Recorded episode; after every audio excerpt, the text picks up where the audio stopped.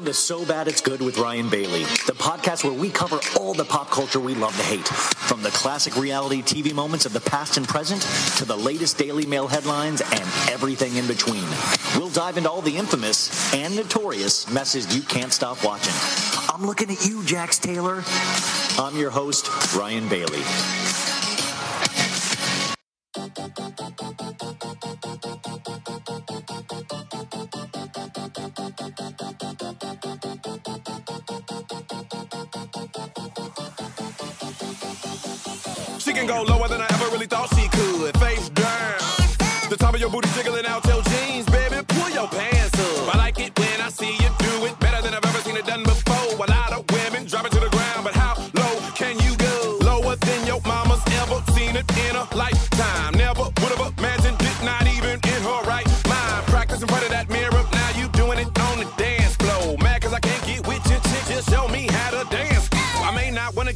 I'm posted up, kinda like a player do. But if you come to the crib, then I might show you girls a thing or two. Yeah, I think you a superstar. With an ass like that, you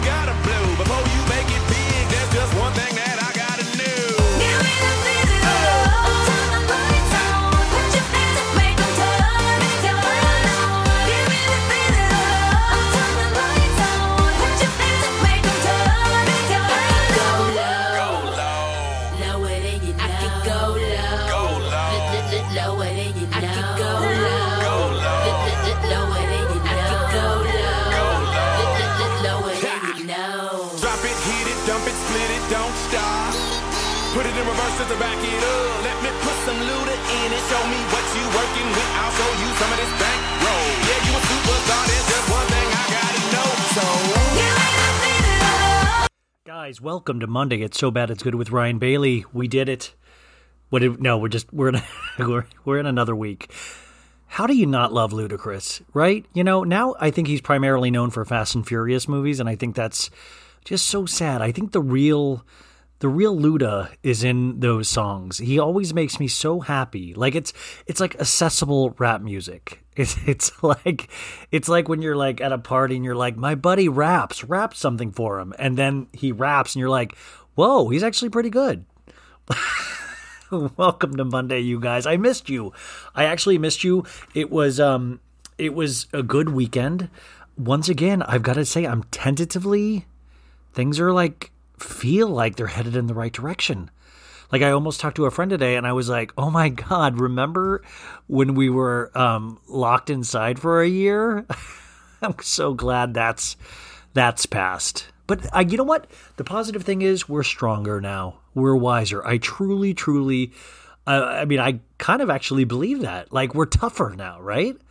Like if if shit comes our way, we know exactly what to do. We've we've done like a year like like without seeing relatives and and all of this. I mean, going out uh, you know, and, and not seeing concerts, not being able to get drunk at bars, all the finer things in life. And we've managed to make it. So it is wild. And I'm learning uh, my my social skills again.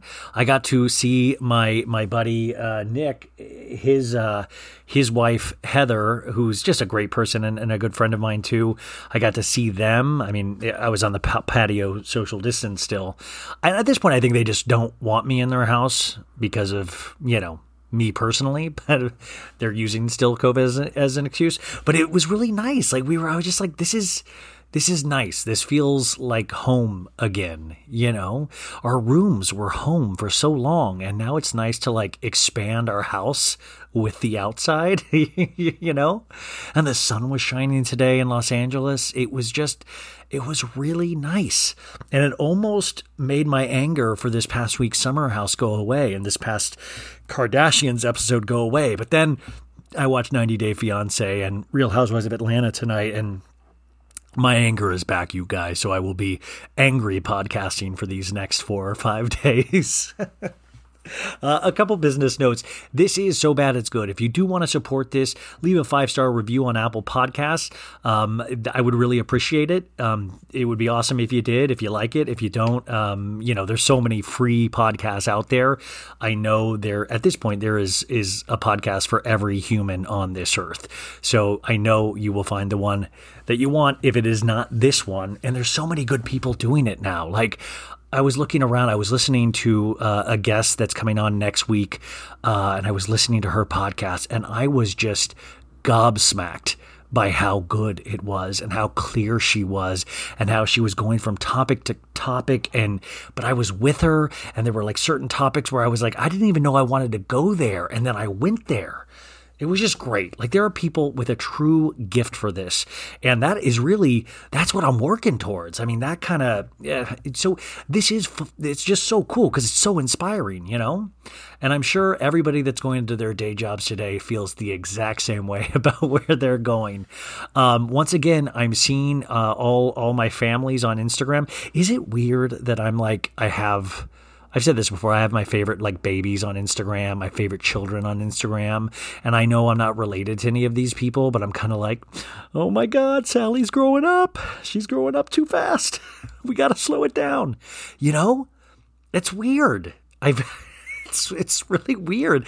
It's like Instagram is like my my version of Sims, but I don't have any like I don't get to play the characters. I just watch what happens and I'm like delighted. Sometimes I'll I'll take a good hour of Instagram over a TV show any day. I'm like, should I watch the John Wayne Gacy uh, murder documentary on Peacock, which I recommend you guys. It just came out on Friday. John Wayne Gacy. If you guys are into like serial killers and murder documentaries, and I think a lot of us are, and I, I, know that sounds so weird, I recommend it. It's a six part documentary on Peacock, NBC's streaming platform. Just got released on Friday. Wanted to give you a heads up because I try to tell you what to watch in the beginning of the week. But like sometimes I'll be like, should I watch a TV show or should I watch my Instagram stories? And I got to tell you, Instagram stories is going to win out every day. In fact, I'm still thinking. Remember last week I was talking about that girl who was eating, um, uh, she was eating cream cheese with uh, chocolate chips in it. And like I said, that's I don't think my flavor combination, but with this diet, I was like, I cannot stop thinking about that. And that's just the joy Instagram brings into your life. It really it's such a ride. Oh, and the diet is going good. I went on this really long hike on Saturday and it was really cool and my uh my body went uh went all the way with it. It was the longest I had hiked, I think in like seven or eight months, and I'm getting my breath control back from having COVID over the uh, the holiday, and like I'm so relieved because I was really down in the dumps in January. I know, I know people might not have heard it, but I was really like, I was scared. Like I was like, is this how your body just slowly falls apart and then you just stay in bed all day and then you know like and so it's really been nice. The diet is seems to be working. I'm like able to go out on these long hikes, which I really enjoy. My knee was holding up. I just realized I'm way too I share way too much with you guys. I am treating you guys like you're my best friends, which in a way you kind of are. Um, speaking of that, though, about things I share on this show, I try to be as open as possible with you guys. I really do. I, I that's a point of pride with me uh, because I feel like the people that listen to this are extremely cool, extremely good looking, and extremely smart geniuses. I would say we are all stable geniuses that listen to this. But I did get a um, I did get an email. Uh, I think on on Thursday night, and I just finished the Kardashian podcast, and my voice was thrashed, and I had just been through a rough day, and like sometimes the last thing you want to do, you guys know, is talk about the Kardashians, and I just finished that, and it was like twelve thirty in the morning, and I got an email, and it was it was a listener that was upset because I was not able to share my roommate situation, what's going on with it. I was not able to share that on the podcast. And instead, I said I was going to share it on the Patreon. And I think this person took it as I was trying to uh, make money um, off of my life. And this is a person that was invested in my life, which is really cool. It's cool when anybody, I mean, like, I can't sometimes get my parents to be invested in my life. That is not true. I'm so sorry, mom and dad. Um, but you know what I'm saying? It's a very cool sentiment. But I do want to clear some things up is that I would share everything with you guys, and in no way was me keeping that story anything to do with trying to make money. It was only because the story about my roommate roommate situation involves police and there are legal matters, and I really I, I would rather it behind a paywall. Just I don't know, you know, who knows what you're allowed to share on um, a very open podcast that is getting, you know, tens of thousands of downloads. I you know you just don't you know, I was trying to be as safe as possible, yet trying to kind of clear my head of it because I had been through like a really crazy experience. Um, and, and if I really wanted to make money, what I would do is I would do one free podcast on here and put the other four on Patreon instead of the three that are on Patreon a week. So I want to assure you that was for kind of more legal reasons and me being safe than anything. I mean, by the way, I I would love to make money. I want everybody to sign up for the Patreon. I'm thinking about selling my nudes over there. Um, you know what? I'm kind of like the podcaster version of Bolo uh, with a smaller penis. Um, but you know what I'm saying? Like, yes, I want you to join the Patreon, but I'm not pulling tricks ever to get anybody over there. I mean, I try to work hard for the Patreon and do a lot of recaps, but in no way. So I hate that it was misconstrued like that. But also, I, I would urge any listener that is invested in my life if you think you know me you, you probably do in a way. And just know that that's just not kind of the games i play. And i i hold all of this really sacred. And i know this person had threatened to like remove a bookmark uh, uh, of me as one of their podcasts to listen to. And i was like man it, it's i can upset like it, i can bother somebody that quickly? I was like come on have a little bit more faith in me you know? Um, and you know it just it sometimes is frustrating. Sorry a water bottle just fell. Um, it's sometimes just frustrating to work uh, really hard and then somebody just go well i'll stop listening. And i know that's the reality of this situation. So each and every one of you listening i do want to say and i try to say this as much as possible man i appreciate it because i know your ears are pulled in so many directions. I know that. Like i'm not naive to that. So i want to thank everybody of course. And i would say i'm really glad and happy when people do um, come to me with their problems. It's nice um, because i'm able to but just i guess just give me a little more um, i mean just put some faith in me if you want and all, at the end of the day it is just a podcast but it also is my life so i do take it very seriously and it is one of the harder things it is one of the things that i've worked pretty hard on so anyways okay back to the fart jokes um, you guys, I started that with Ludacris and Lady Gaga because today, Sunday, you'll be hearing this Monday. It was her 35th birthday today. Now, Lady Gaga, really, I love her whole vibe. And and uh, another thing I want to say is, uh, even if you don't like Lady Gaga, I love this conversation that's been happening lately, or I have this conversation in my head all the time. Is that like what you like? You know, I love people like I, I've grown to appreciate people that stand firm in what they like, and I don't mean stand firm in being like a dick or anything like that, but okay, here was an example I was thinking about. I was listening to, uh, I think Howard Stern, and he was saying something about Nickelback, and he was saying, "Man, people really make fun of Nickelback," and I gotta say, I don't know, I like, I kind of like that photograph song, and he's like, it's just weird, you know, like, oh, they're kind of guys, and like, kind of, you know, but like, there was a time when we were all making fun of Nickelback, myself included, um, and it led me, like, I remember like when I first, uh, I, um, I once bumped into Tom Sandoval and Ariana uh, from Vanderpump Rules at a Hollywood Bowl concert for the Muppets, and I had known them and and and hung out with them and stuff, and I remember I saw them and we were talking um, for a minute, like at an intermission or something. And Tom was really excited and he was passionately telling a story about how he had just went and saw Nickelback the night before, and he got to go backstage. And I think, if I'm not mistaken, Avril Lavigne was there. And part of me was like, oh, oh my god, I can't believe Tom Sandoval's like uh, likes Nickelback. you know, they're so they're so over. And now I look back on that and I'm like, fuck yeah, man. Like your Nickelback. In fact, I think I like Nickelback. There was a moment when I did. I think I had a Nickelback CD when CDs were a thing. But my whole thing was that it's like I love the passion. I love that. I love people that like like who's to say what's dorky? Who's to say what's cool? Who's to say what's not cool? We're who to say what's cool. and and everybody has something that is different that is cool and if i could impart anything to my niece and nephew as they grow up is that like whatever you like that's what makes it cool because you like it all of these shows all of this crazy pop culture stuff we like it therefore it's cool and we can even make fun of stuff like I'll make fun of Hannah on Summer House, but it, it doesn't matter. At the end of the day, it's part of something cool.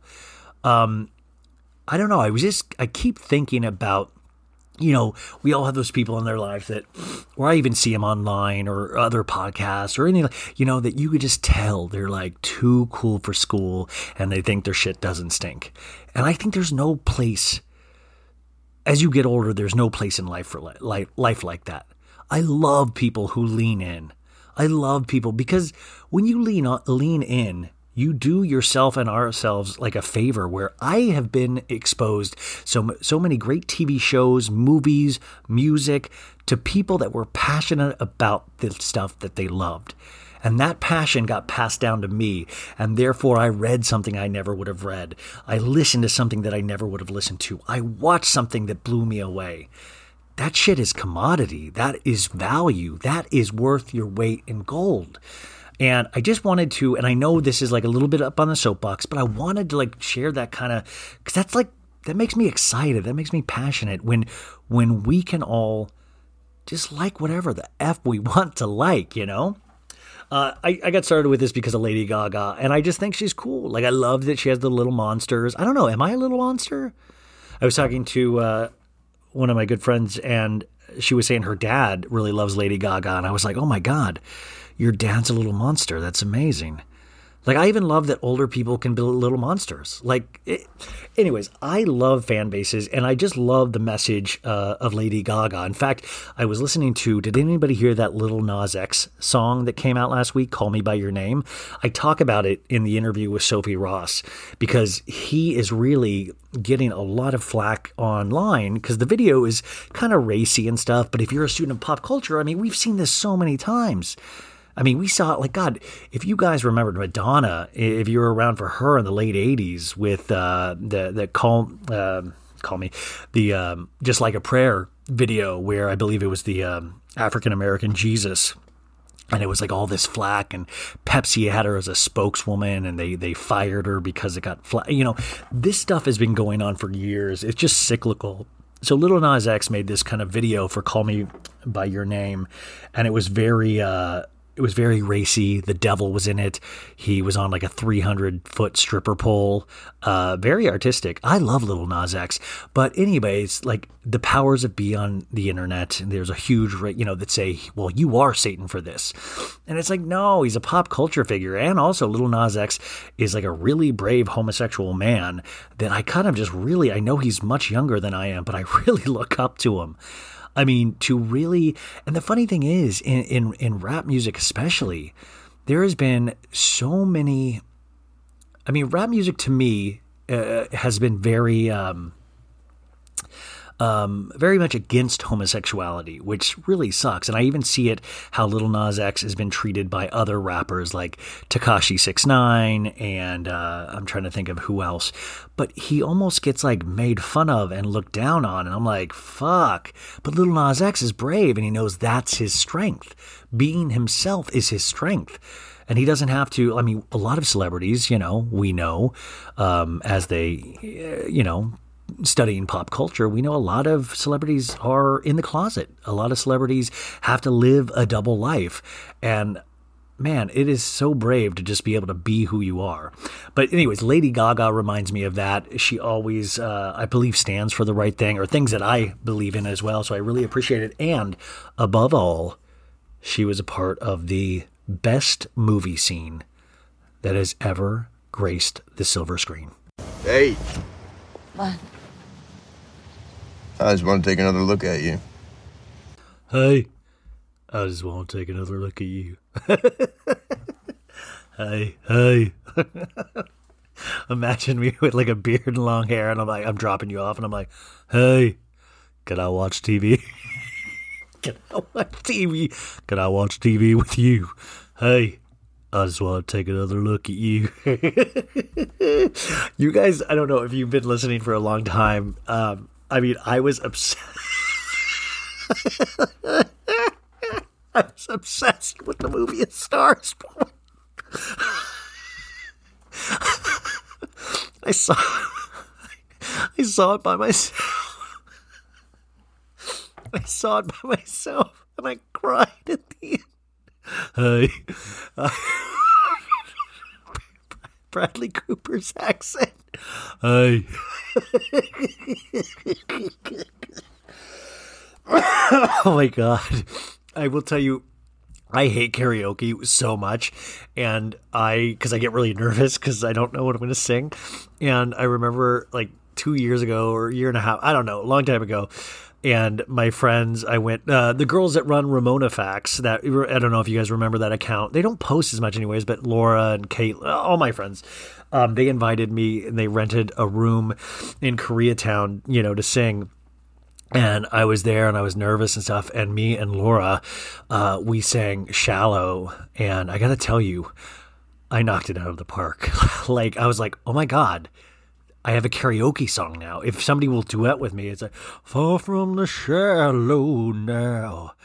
La la la la la la lo. See, I can't. You know what? I, I need to properly warm up so you guys wouldn't really get it right now. But I'm telling you, it was majestic, and I should get I should get Laura and them on to that. The people that were there, they knew they saw magic that night, and that's just Br- Bradley Cooper with the long flowing locks. It like I've I've said this before, amazing beard work. I think I grew my beard because of Bradley Cooper, and it as it gets a little grayer and stuff, it's very it's a bummer. Uh, but I just loved, uh, you know, Lady Gaga, gr- great. Lady Gaga's great, but Bradley Cooper when he pisses himself at the award show, fucking fucking a man. I was like, yes, oh yeah. Look, oh, you're stupid. when he gets drunk, he's like, you're stupid. I fucking hate you. hey, hey, can I take a bath with you? hey, I'm sorry. Hey, I just wanted to take another look at you. so I could talk like that for days. Like I could, I could literally talk like that for days. Hey, welcome to So Bad It's Good with Ron Bailey. I like Vanderpump Rules. Hey, it's starting to sound like my Garth Brooks. Anyways, happy birthday to Lady Gaga and Bradley. If you're listening, I you made me believe in love again. I have A Star is Born on vinyl. I remember when this podcast first started, I was going to do a whole podcast episode on A Star is Born. That's how into that movie I was. And I have to, oh my God, my friend Nick, who I was talking about earlier, I have to, he sent me a movie about, how, uh, no, he sent me an email about how much he hated that movie. And he wrote like this page long email about specifically why. And I got to tell you, it was pretty well written. Like, I really liked it. Remind me to read, if anybody's listening that wants to work for So Bad It's Good Incorporated, remind me uh, this week to read that email because I think you guys will get a kick out of it. Anyways, happy birthday, Lega. Bradley Cooper, you're doing amazing. Um, okay, Sophie Ross is our guest today, our normal Monday guest. It was her birthday this weekend, so this is a very special episode because she is hungover from her birthday, but we still, we still, um, we still dust it up. She's, it doesn't matter. If she's hungover, that kind of even makes it better because there's a lot of fight in Sophie Ross. She is incredible, and we kind of go over all the week's news. Uh, but a couple things I wanted to talk about really briefly before we get into that. I wanted to give a, uh, you know, just a, a quick rest in peace to um, children's author Beverly Cleary. She passed away on Friday, and she just had, uh, I mean, just such a long life. Was born in 1916. Um, she, you guys know her maybe from Ramona Quimby or Beezus Quimby, Henry Huggins, his dog Ribsy, uh, Ralph S. Mouse. I mean, come on, the mouse and the motorcycle. You guys, I loved the mouse and the motorcycle series so much. I remember he he remember he found the ping pong and he cut it in half and he made a little mouse motorcycle helmet. Like that's the magic of reading. I, I I really need to remind myself to read more. I got really not sad about this because she obviously lived a really beautiful full life. And you guys, 91 million copies of her books have been sold worldwide. and you know, I hope kids still have the appreciation for reading. It's something that really has to be taught, and I know there's so much. I mean, if I grew up with like all the computers and all uh, social media, I don't know if I would have ever grown to love reading. I I, I learned. Uh, because of my dad. I think it's one of those things where I, my dad reads all the time. So I read all the time when I was a kid because I wanted to impress my dad. I wanted him to love me, I think. So I would always read like him. And, um, you know, I remember when I was like a, in elementary school, I was picked on a lot. And uh, I remember the library, the school library, or like summer library programs, like that was where I excelled. Like I was in book uh, competitions for how many books you could read over the summer. And then my, my reading comprehension, comprehension grew. Like I was, I remember I was just reading like just things that I had no business reading at a very young age. Like, why was like I don't even know why. Like, I remember reading Gone with the Wind when I was like nine years old because my mom had it, and I was like, this looks interesting. Um, kind of wasn't my thing at the time, but. I think there's just such a magic to reading, and I was thinking about Judy Blume and Beverly Cleary and kind of these uh, authors that I grew up on. But uh, The Mouse and the Motorcycle and um, Ramona Quimby, just really classic literary characters for uh, when I was a kid growing up. So Beverly Cleary, just I don't think you're listening to a podcast in heaven, but if you are, just well. Well done. Um, also, um, to move on a little bit, uh, I guess the opposite of well done is to Kelly Dodd again. Um, you might, I mean, this is kind of funny, but kind of not. Um, Lisa Vanderpump was on Watch What Happens Live. And by the way, guys, no Watch What Happens Live this week. They are on break. So we uh, just, I don't have to tell you who's on this week. I didn't forget. But uh, let me see here. So Lisa Vanderpump was on Watch What Happens Live, and Andy asked, Has there ever been any Bravo celebrities that you've had to kick out? And she said, "Oh, uh, I, uh, I don't know. Oh yeah, oh, oh yeah. Okay, only one." And you know, she goes, "He was from OC, o, o, OC," um, and it was. She said Kelly Dodd. So uh, that that's fine. Like, watch what happens live. It was still kind of boring. And then Kelly Dodd obviously caught wind of this and immediately started tweeting, Here's the proof at Lisa Vanderpump. Apology demanded. September 2016. The waiter didn't like that I asked for a separate check and spread lies about me. I paid half plus a very generous tip and signed in my daughter's name since we had a debit card together. And she posts the receipts. And Lisa Vanderpump goes, Gosh, of course I was told there was a problem and you didn't pay. I was away, but of course, whatever you say. I apologize if there was such a fiasco and apologize on behalf of all my staff. Would love to host you. And then she writes, Thanks for your apology. I'm just confused why you'd say I was banned, when in fact I was the subject of false and defamatory allegations and cleared this up five years ago. I'd appreciate a post on your feeds to clear this up. Lisa goes, I heard it was a complete fiasco, but I'm sorry. You will be a guest of honor if you come in next time. Kelly then went on to say, Oh, and by the way, Lisa Vanderpump, your food sucks and so does your service. Check your Yelp reviews. I wouldn't come back anyway. I just, I mean, at the, like, Kelly, like, there are such things as just leaving things alone. You know, like, like Kelly always, I think, makes things 30 times worse. Where at the end, even if she was um, right and she was wronged, you'd never feel bad for her because she's kind of such an asshole, you know? And she seems like she just, she sees red when she gets triggered and just starts just kind of spouting off. Um, also, Lisa was on Watch What Happens Live because of her new show on E Overserved. I have not watched it. It's a 30 minute show. I'm thinking about watching a couple episodes. I don't know. I, I've heard so many things about her not taking care of the SUR staff and the the Tom Tom staff that I I don't know. Like I'm glad to see her if she's happy and stuff, but it I don't know, kind of weird. Um, Okay, what else? I wanted to recommend a couple of things um, to watch tomorrow night, you guys. This is big. Remember how much we loved E True Hollywood Story back in the day? Well, they are back tomorrow, Monday night, for uh, a Meghan and Harry the royal couple. They're doing an E True Hollywood story, so that's going to be one to watch. Oh my God, do you guys remember a couple weeks ago when my parents like were you could just tell they hated Meghan and Harry, and I was I was legitimately shocked. Somebody actually wrote me wrote to me today going, I can't believe Bill and Becky did not like the royal couple. And I was like, I was just as shocked as you were. So I'm going to visit them for Easter, and I might really try to like poke the bear a little bit and kind of find out a little bit more of why. But it's one of those things that like I don't know if I want to hear. Like it's like it upsets me when my parents dislike something that I like. It's very we also it's so funny. My dad hates Howard Stern too. Like when I talk about Howard Stern, he'd be like, "Ugh, that man is garbage," and I'm like, "Dad, have you ever listened?" No, but I see things, and I'm just like, "Wow." Wow. Okay. Also, Monday on Comedy Central, I love, I used to love the Comedy Central roasts with all the comedians. They had like Justin Bieber, they even had Trump, all these people they would roast. Well, tomorrow night on Comedy Central, they do the Hall of Fame of the top Comedy Central roasts. I thought that might look good.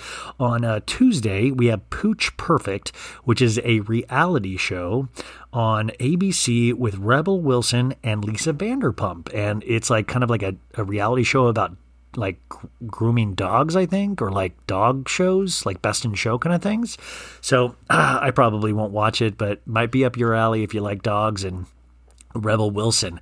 Man, they Daily Mail really has shoved down Re- Rebel Wilson's weight loss in our faces over the last year.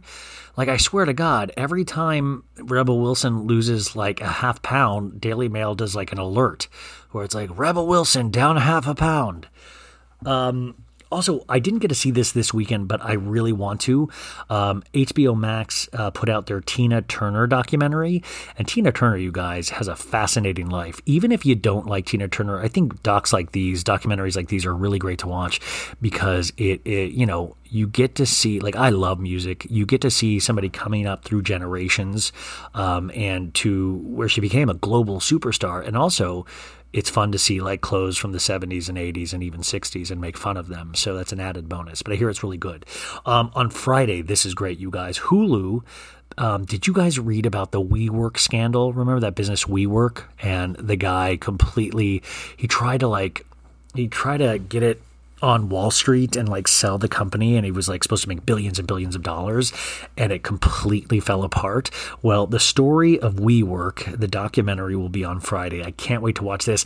Actually, fun fact, they're making a I think an HBO series about the WeWork scandal and cousin Greg, the actor cousin Greg, uh, that tall drink of water.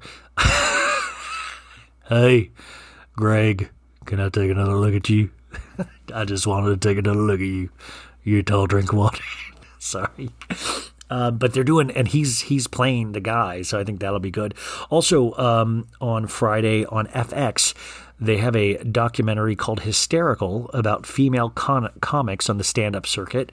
I always love, like, even if I don't love the stand-up itself, I love the kind of the camaraderie of stand-ups with each other and kind of seeing how the grind is where they kind of just go from like state to state and like kind of perform at the chuckle hut on the weekends and it's like a really bleak existence just to go up and tell a few jokes in front of a new crowd like there's got to be real passion for those people that do that. Uh, on Saturday, Saturday Night Live is back with Daniel Kaluuya, the actor. I don't know if I'm saying that correct. Uh, and Saint Vincent. I love Saint Vincent. She is just oh, such a good performer. Uh, I watched Saturday Night Live this weekend with Maya Rudolph, and the first couple sketches were good, but man, it got bad really quick. Really great monologue with Bowen Yang, though, in the um, the SNL Weekend update about Asian hate, and I just thought it was really powerful. Um, and it really was a really nice moment in the weekend update. Uh, also, wanted to remind you this week, April 1st, Top Chef premieres. Sometimes Top Chef is so good, I don't know why it's on Bravo. I'm like, these guys have real talent. They're not housewives. They can. They're artists that cook. Um, also, I just recommend if you do watch that, eat while you're watching it. You can sometimes, you know, I'm probably going to have a salad during during it and try to like pretend with my acting abilities that I'm eating whatever I see on screen. Um, so, and also on Bravo this week, we have Monday Below Deck Sailing Yacht. Um, Tuesday, we have uh, Real Housewives of Dallas, which I am loving and recapping on the Patreon. Uh, Wednesday, of course, Real Housewives of New Jersey. Uh, it's getting okay. I'm a, it's all right. Thursday, uh, Top Chef and Summer House. I'm doing a full recap of Summer House on the Patreon with my friend Emily Clayton. We're recording that uh, Monday night, so that'll be up on the Patreon tomorrow night. But it was such, I, I was taking notes on it today. So many great moments in there. Oh, God, I love that show so much. I don't know why I love it so much, but I do. Um, and uh, that's it, you guys. So have a great week. This is the start of it. Uh, let's fucking make it a good one. I gotta watch my language. Um, Sophie Ross is our Monday guest. She will be off next week, and I will be having a replacement because she is moving. Um, but this this uh, this goes all over the place. We go into Kylie Jenner again, Chrissy Teigen, the cinnamon toast shrimp tails guy, Justin Bieber, um, Scheana Shay's pregnancy photos uh, Jimmy Fallon, um, Danielle Bernstein, uh, Dem- Demi Lovato, Kourtney and Travis, everything. So enjoy my Monday conversation with Sophie Ross. Welcome to your week. Oh, also, the sound is a little off in a couple spaces, but just hang with it. It comes back. Um, so, you know, Zoom. Zoom sucks. Can I get an encore? Do you want more? Cooking boy with the Brooklyn boys. So for one last time, I need y'all to roar. Uh, uh, uh, uh. Now what the hell are you waiting for? After me, there should be no more. So for one last time, nigga, make some noise. It is Monday, you guys. Are you ready to do this all over again? Uh, I'm not, but hopefully you are. And to help you with this, we have our Monday edition, which is kind of a pop culture roundup. And joining us, as usual, we are so lucky to have the one and only the prolific writer, media star, all around good person, Sophie Ross. Sophie, welcome back to the show. Oh my god, what an introduction. Thank you. Thank you so much. I could go. I could go harder. I can. I can go even harder. You uh-huh. guys, the top news story right now is somebody's birthday was this weekend. A very important person, and that person, of course, was Lady Gaga. Happy birthday, Lady Gaga! Thirty-five years old, but also Sophie Ross had a birthday on.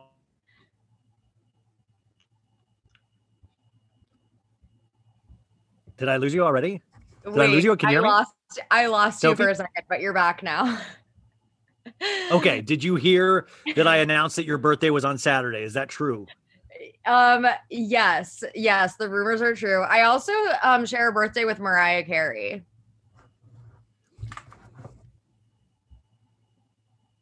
Oh, you share a birthday with Mariah. That's what I, Mariah had said something to me about that. That's amazing. Yeah, yeah, yeah, Um, yeah. you so are we now- usually do by the way, this is-. Yeah, yeah. Is it? Uh, well, and you guys, it's so sad because uh, Sophie turned 29, which is officially, you know, that's when the body starts to really die. So that's when you really feel everything breaking down. Do you feel that already, Sophie? I've already been feeling that way for a while. I I don't feel any different, but yeah, I've been feeling my body breaking down for a long time. So what did you do for your birthday? You said you were hungover. What's the story? Well, there really isn't that exciting of a story. Um, the weather was like perfect, and it, it's also Passover, and a lot of people are out of town for Passover. So, like, I just did a really small, like, just day drinking, like, nice weather outdoor situation with just like you know By few of my yourself, or did you have other people there? No, a few of my Oh, friends. okay, I was, I was, I was like, wow, Sophie's, Sophie's one of those day drinkers by herself. That's why. No, that'd be really depressing. No, I thankfully wasn't. But no judgment to you know people that date. that reminds me of Caroline Calloway. Not that we need to get into her. Caroline Call- Calloway's back to New York, back to the city. Did you see that? yes, and I'm. I hopefully won't run into her or anything. You But, guys, if you don't um, know Caroline Calloway, she's a I don't even know how you would No, describe her. She's no, like a it's not scammer. worth it. It's not, It's not worth it. We're not going to do it. We're not going to talk. It's talk. not worth it, please. It's Sophie not worth cannot it. do this today. Yeah, Um, just never in general. Just don't give her the time of day. I already regret bringing her up. okay, she- we're gonna. She attention is on it. oxygen to her. Like, oh my god. Wait, but the wow, other I got I got you one of her paintings for your birthday, and now I feel like a, a real ish schmuck now. Jeez. Did you pay four hundred dollars for her like scribble? I, I I hope it's good enough, Sophie. It's uh, it was eight hundred dollars. Yeah. Oh my god, thank you. Wait, but the one exciting thing that did happen to me yesterday was the Jimmy Fallon DM. What? So th- this is crazy, you guys. So I'm on Twitter as I do, and I'm just scrolling. I know it's Sophie's birthday, but Sophie still is pushing out content. And there was a Jimmy Fallon tweet from the show where Addison Rae, the TikTok superstar, who is also doing the remake of She's All That, which will go premiere to Netflix, Kourtney Kardashian's best friend. She is known for all the TikTok dances. And I guess she did on the Jimmy Fallon show five TikTok dances and he had cue cards and she would look back and then do the dance. And it was like a two minute clip. And I watched all the two minutes and I was just, in my personal head, I was like, how is this? Like, you know, when you when you see it on TikTok, it's different than when you see it on a stage and you're just like, I can't believe this is so she's so famous. And you wrote, This is so embarrassing, and you retweeted the Jimmy Fallon tweet, right? Yeah, like it wasn't, I didn't say anything that inflammatory. I was just like, I'm sorry, this is so embarrassing because it's just so awkward to watch. And the fact that, you know, like the dances that she was doing on this show were mostly made up by Black creators, Black creators on TikTok that, you know, she helped that you know, invented the dances. She kind of helped popularize them, but here she is on Jimmy Fallon, like, you know, doing all the dances, kind of taking credit for them. But for that aside, it's just so cringy. Like, I can't take it seriously. It's just not they, good. but, but obviously, so I mean, who's the audience for this? Is it little kids? Are little kids staying up to watch Jimmy Fallon? Apparently i think you know they're trying to reach another audience probably with addison rae being on jimmy fallon because i don't think that her audience her audience are definitely like children but um oh my god i just cannot handle it it just like it's not good dancing like it doesn't take i don't think i'm a good dancer at all She I does this. hip- She does this. She does this hip thing where she throws her hip into everything, and I was like, "Girl, as you get older, that's just going to be a really dangerous move. You know, you're going to throw your hip out at some point." Um, but but the story goes further than this, you guys, because you're like, okay, well, that's a normal. This is so embarrassing, and I was like, I'll slam the old like button on this, and then I thought I had been drinking, and I haven't drank in a month, and all of a sudden I see. I see Jimmy Fallon friend uh, like uh, follow Followed Sophie on. Twitter all of a sudden, and so I'm like, shit, is Jimmy Fallon trying to slip into the DMs like a birthday romp with Sophie for Jimmy? And then what did he do though? He got into the DMs, and what happened? Okay, yeah. So first of all, I'm like drunk, little high, a little crossfaded. So I just like don't even know what's going on at this point. And I see Jimmy Fallon followed me, and I was like, cool. Like he could learn a thing or two about comedy. and I was like, yeah, like whatever. And then I get hi, period. DM from Oh, Jimmy Fallon. Dude, I would flip. I would throw my phone away. Like I would. I get so scared even when anybody. Eh, Reta- oh, oh. Wait, I want to. I want to pull it up. I want to pull it up so I don't get any details wrong, but that is 1000% how it started. Was Jimmy Fallon DMing me hi, period. Oh, and like I'm And I said- hi Jimmy, what's up? And he goes And he goes, "Could you not be mean to me?" Ha, sorry to officially say that, but hate spreads.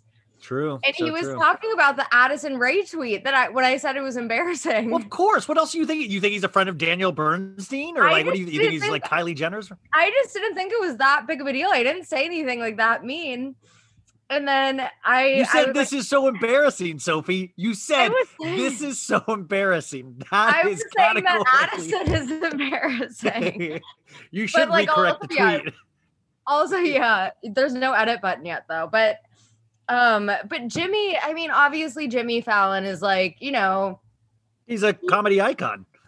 yeah, but he's also like, you know, he's kind of a boomer too. He's cheesy. Like Yeah. he's cheesy, yeah. Like, you know, it's just kind of like a cringe clip, but like I didn't mean it in like a mean-hearted way. I was kind of just like, this is so embarrassing. If anything, I was directing the mean spiritedness towards Addison, kind of just because of the because of the dances that she's like. So what what did you write back to Jimmy? So I said, "Oh my god, I wasn't trying to be mean to you, just making fun of Addison. She doesn't really have a talent, you know. You're a comedian. You have a skill. I I honestly don't remember writing these. You should have said you're good at impressions too. True. He goes, I know you didn't mean anything, but people hear you. I do have a skill, huh?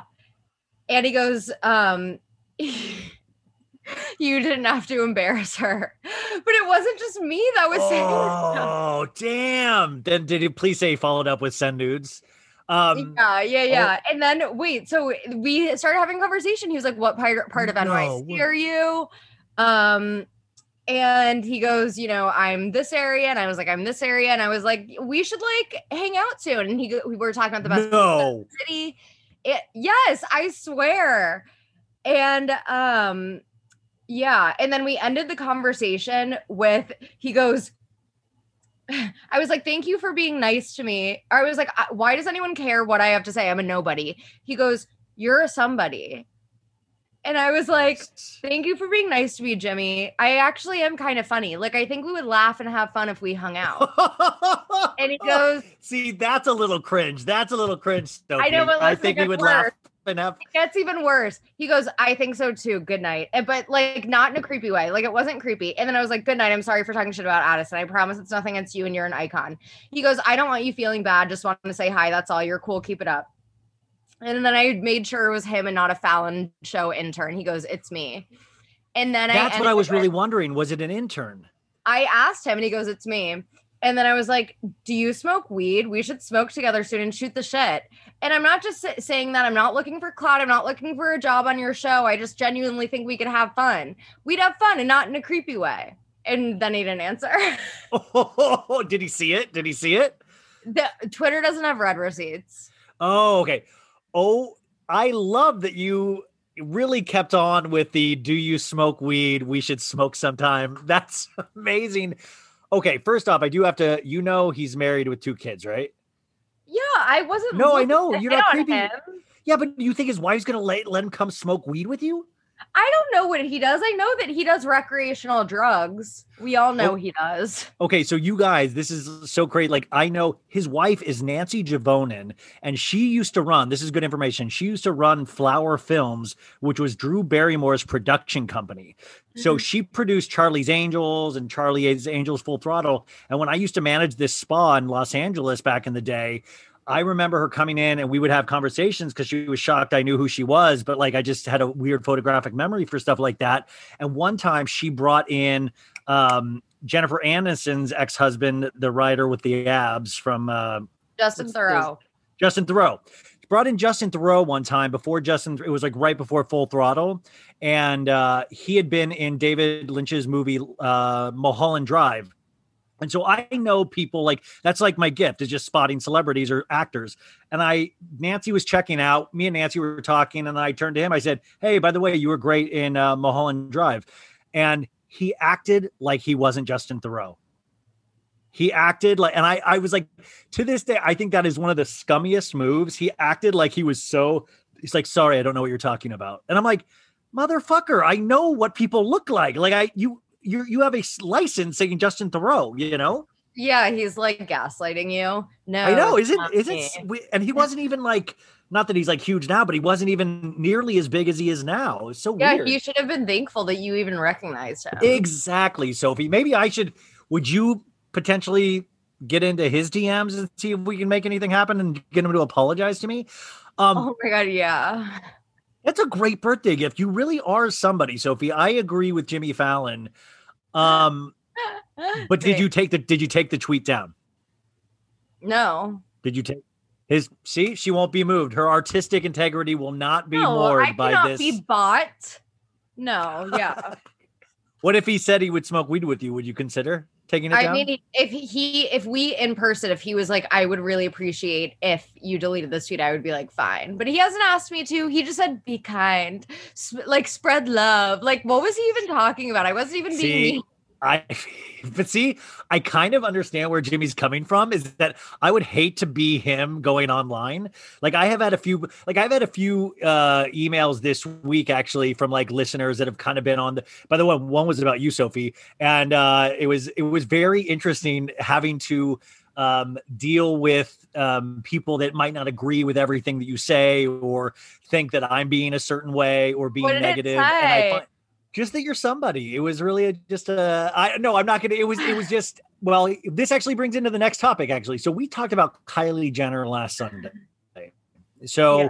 you had went viral with a Kylie Jenner tweet, and uh, this person had written in about you know us talking about Kylie and saying that we were coming down on too hard on a young woman who was you know uh, you know creating her own wealth and blah blah blah. You know, I'm, I'm not I'm paraphrasing, so I could get this completely wrong. But she also, I, it also led me to believe she doesn't listen to my podcast because she says you do a podcast about pop culture and reality shows. I'm kind of, I'm kind of would be one of your listeners. This sounds like something I would like. So it sounds like she just saw you were on the podcast and then immediately wrote me a bad letter. So And I feel like I know who you're even talking about because there was someone who was just all up in the comment sections because of my tweet about Kylie. Like she was just in all of these comment sections tagging me and like just just standing up for Kylie. Maybe it was Kylie's burner account. I don't know.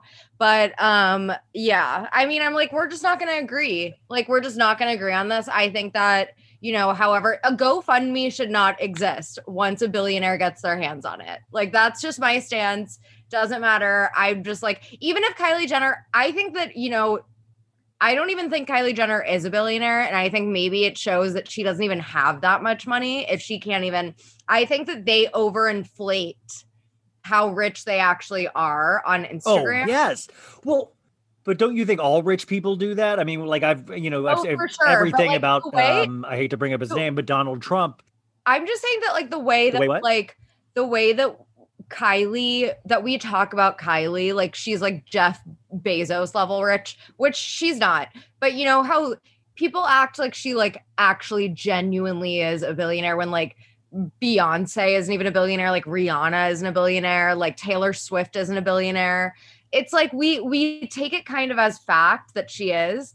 And I think maybe this is even a, a piece of evidence that she is not nearly as rich as she claims to be. Just saying. Is it isn't it crazy? I mean, like we, but even during the pandemic, you guys, Kanye West started off as I think inflated too as a billionaire, and now as of two weeks ago, he all of a sudden shot to six point six billion dollars during the quarantine because of his stake supposedly in Adidas and the Gap, which his line is launching in the fall with the Gap. But once you get to that kind of wealth, I mean, it is just kind of astronomical, and then they still choose to inflate it, inflate it. You know, like I mean. I hate to, like I'm a thousandaire a couple times over, but you don't hear me bragging about it, you know? Yeah. I mean, yeah. I just think it's it's I'm not some like, you know, super communist socialist or anything. But I do agree that, you know, it's absurd that some people are allowed to have that much money. When you talk about having Kanye West having $6 billion, yes, he's worked so hard. He deserves to have, you know, so much money. But when you think about how much money that is, it's like mind boggling. Like, well, they, we were talking last week how like Kylie made what uh what was it like four hundred and fifty thousand dollars a day supposedly or something? Well, it was something and we talked about that, and then I was re-listening to that episode, and I was like, I don't think that's true. I don't think that's true. I do not think she makes that much money a day. I, who is buying her lip kits? No one is buying them. Who, I just don't think it's true. I'm I'm the wheels are turning the more I think about it. And I just think it's all a facade. I think that the, that Forbes article about Kylie Jenner's web of lies, I think that there is some sort of web of lies. I even was reading about her house not even really belonging to her. Like she doesn't even really own that house. And it, that was in the news that she bought this like $40 million mansion. Yeah. Um, so yeah, I mean, I'm just now I'm like a Kylie Jenner truther. Like she's not that rich. and it all kicked It's off like the with this donation thing. This donation thing, I'm like, it just doesn't make sense that someone who claims to be Were you shocked when she responded? Were you shocked on Monday when she finally No. responded? Because we talked on Sunday, and then the next day she put out an Instagram story. So she obviously listens to the pod. So Yeah, she uh, obviously that was my first thought too. yeah. But um no, I I think she had to respond for it to because now look, no one's talking about it anymore. If she if she hadn't responded, people would still be bringing it up and asking, you know, for her to address it. So I'm not surprised she addressed it, but like I'm surprised by how fast everyone just ate it up. They were like, "Oh, well that makes sense. Like it was only set at 10,000." It's like she still was like, "Okay, you guys should donate too." It's like you have enough money to cover whatever they need. You know? Yeah, nobody should be using their stimulus for uh, Kylie Jenner. No, well, wasn't it crazy in the in the? But this is what was interesting about her comment, you guys, was that she responded on Instagram and she really explained the story. And she said it was. I read this on the pod and uh, like on Wednesday, but she said, "Well, it's it's not even really my fr- or like she he did my makeup a couple times. He's really friendly with my uh, makeup artist. What is Ariel Tejada and and so." But kind of shaded the guy that was sick of like I I don't really know him that well after we worked together a couple times. I'm like, we don't need to know how close you are to him, you know? Yeah, like that part was weird. Like, why even include that? And people dug up so many old photos of them. Like they had clearly Oh, been really? very close at one point. Yeah, I saw a bunch of photos of them together from like his Instagram. Like they had been close at one point. If I found out that anyone who, you know, I used to be close with, no matter what, you know, kind of falling out happened, and if I had that much money, I'd be like, yeah, I don't want your family to have to deal with that. Like, I was uh are you watching the Kardashians this season? no. I don't Okay, I well- it's all manufactured and fake. It right? completely is. In fact, in fact, this second episode uh, infuriated me just because we were already like the first episode was like, okay, there's enough scenes in here to kind of make it a reality show, but the second one was so set up and phony where you know you could even tell even in the Tristan Scott scenes, it was like Scott, you're gonna go in there and you're gonna say, hey, bro, what's going on today? Like you could tell they had kind of like partially scripted out what they needed to get out of these scenes. But I bring it up because Khloe Kardashian did an interview this week and she talked about in the second episode that uh, Tristan was Tristan felt bad or felt bad because he felt like Khloe was hiding him. Um, and that is just not you know what he wants for their relationship which is like dude you fucking cheated on her so openly that i would understand that. But then khloe goes well it's not you. It's you know everybody out there. It's the people on instagram. It's the people this. And it really like i really thought about this for uh, probably hours over the weekend because i make fun of khloe all the time because it has been so alarming how she has changed her look. And i don't mean it in a like it's funny. I try to be funny and do it in a fun way but at the heart of it i get really nervous because i am i said this before i have an 11 year old niece and i'm so scared for when she's able to go on instagram and think that these are obtainable um, uh, beauty standards which are just it's not true at all. So i come at it kind of like a little bit angry when it comes to khloe because i'm like you don't then pass down your trauma to unwitting young girls. But what do you think about but uh Khloe and like the changing of looks and the Tristan thing? Any opinion? Well, I just think that, and I think I had said this before. By the way, I'm eating rice pudding because I'm a Jewish grandma. But um, You deserve it. So if you are somebody, you are somebody that deserves rice pudding. Is there any baklava there? I that sounds like like something. rice pudding. Ah, well, I gotta go to bed now. Is there a quilt? Is my quilt anywhere here? Where's my weighted blanket? okay, wait. Sorry, back to Khloe. Um, I think that Khloe is a very sad figure. Like, I think Yeah. she's sad. I think that she, I think that both the Tristan situation and you know the plastic surgery and Photoshop situations all come down to one thing, and that's that Khloe is extremely, deeply, deeply insecure.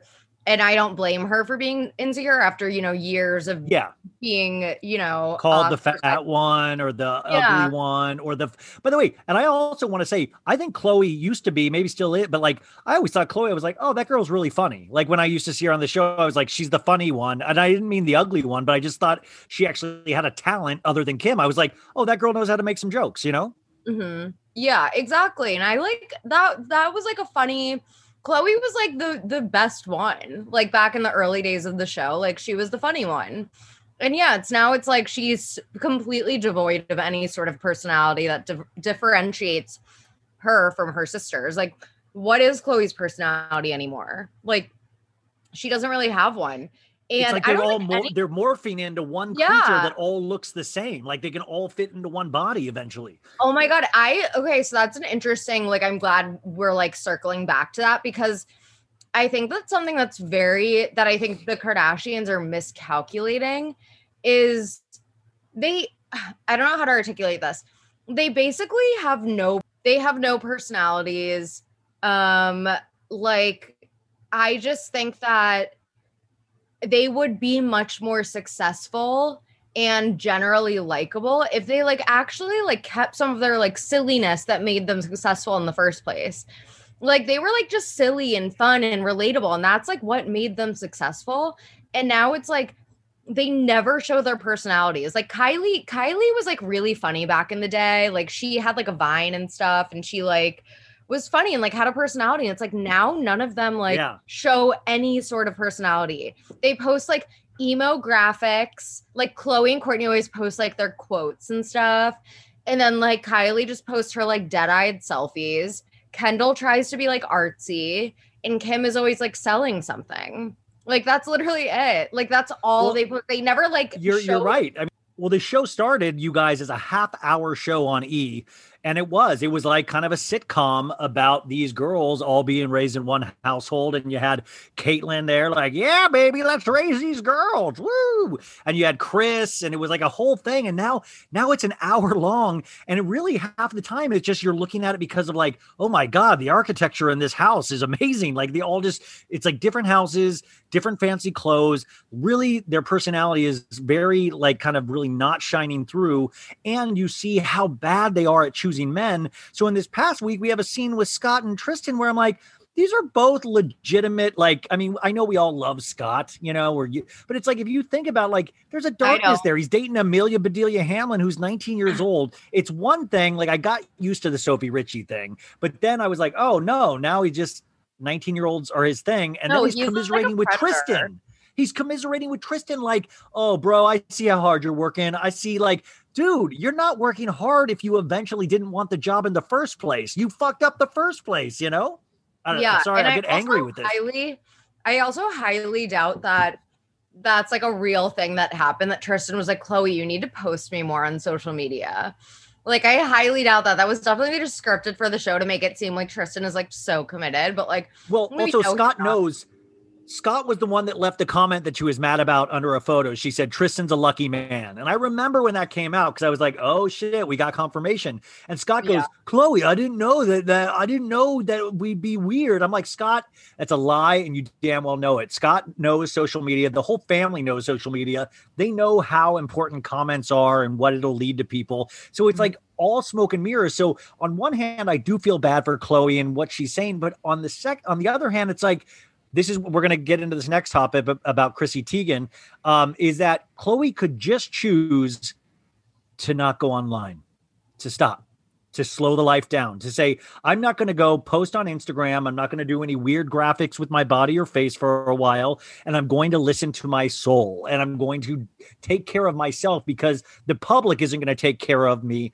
I need to take care of myself. But instead, she keeps going on and there's a cycle of abuse happening where uh, she's eventually going to start like photoshopping herself as objects and we're going to be like khloe you, you made yourself look like a mountain what are you doing like she just feels like she's lost all kind of any kind of objectivity about like what's normal and what isn't and i i i feel bad for her but at the same time it's like chrissy teigen get off this week you guys after we had talked about chrissy teigen last week me and sophie Chrissy Teigen retired from Twitter. I mean, she retired with like 20 tweets in a row saying goodbye to Twitter. But I have to say, I hand it to Chrissy that she said, This doesn't make me feel good anymore. I'm going to stop doing this. And no matter what we're about to say right here, I do want to say I am happy with Chrissy for that reason. It does like it's a very strong statement to say this doesn't serve me anymore. I'm going to walk away. What do you think, Sophie? yeah, I mean, good for uh, that's exactly what I said. I'm like, so many of her issues over the years could have been avoided if she just tweeted less. And I think that, you know, for someone who has made a name for herself being this kind of like loud critic of things, she kind of has thin skin, which, okay, that's fine.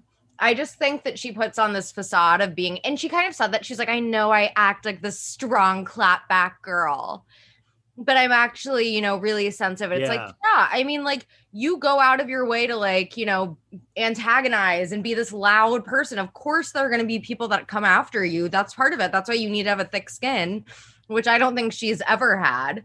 Um, so yeah, I'm like not surprised by it just because I it has gotten really bad for her with like the QAnon people on Twitter, which I like do not agree with.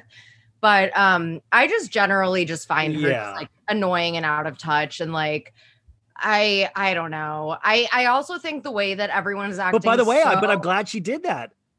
Yeah, I mean, I'm glad, but like, I just, I, I'm just saying, like, everyone on Twitter is acting so like they were acting like she died, and people were like freaking out, like this harassment has to stop. This harassment of women. It's like, can we not like? I mean, if you're gonna freak out about Chrissy Teigen, why are you like not freaking out about all of the female journalists on Twitter that need to be on Twitter for their livelihoods and get harassed all the time and no one says anything? Like everyone, no one gives a shit, and then all of a sudden it's like Chrissy, poor Chrissy Teigen. I'm like, you have to be kidding me. we've lost so much in 2021 already. Um, well, this actually leads me to the next thing. I wanted to be one of the first people to tell you that today we got our 30th Scheana Shay pregnancy photo shoot. Um, this one rivaled Beyonce's, I feel. It was very uh, flowing, uh, professionally shot. And I know you're, you're confused out there in the audience. You're like, didn't she just go to Hawaii and do multiple baby shoots? And I'm like, yes, she did. But this one, I think, is in Los Angeles and is in a controlled environment and not the nature environment of Hawaii. Did you see these photos, Sophie? Yes, yes, they're just very Scheana. They're everything I would imagine Scheana's pregnancy photos would be.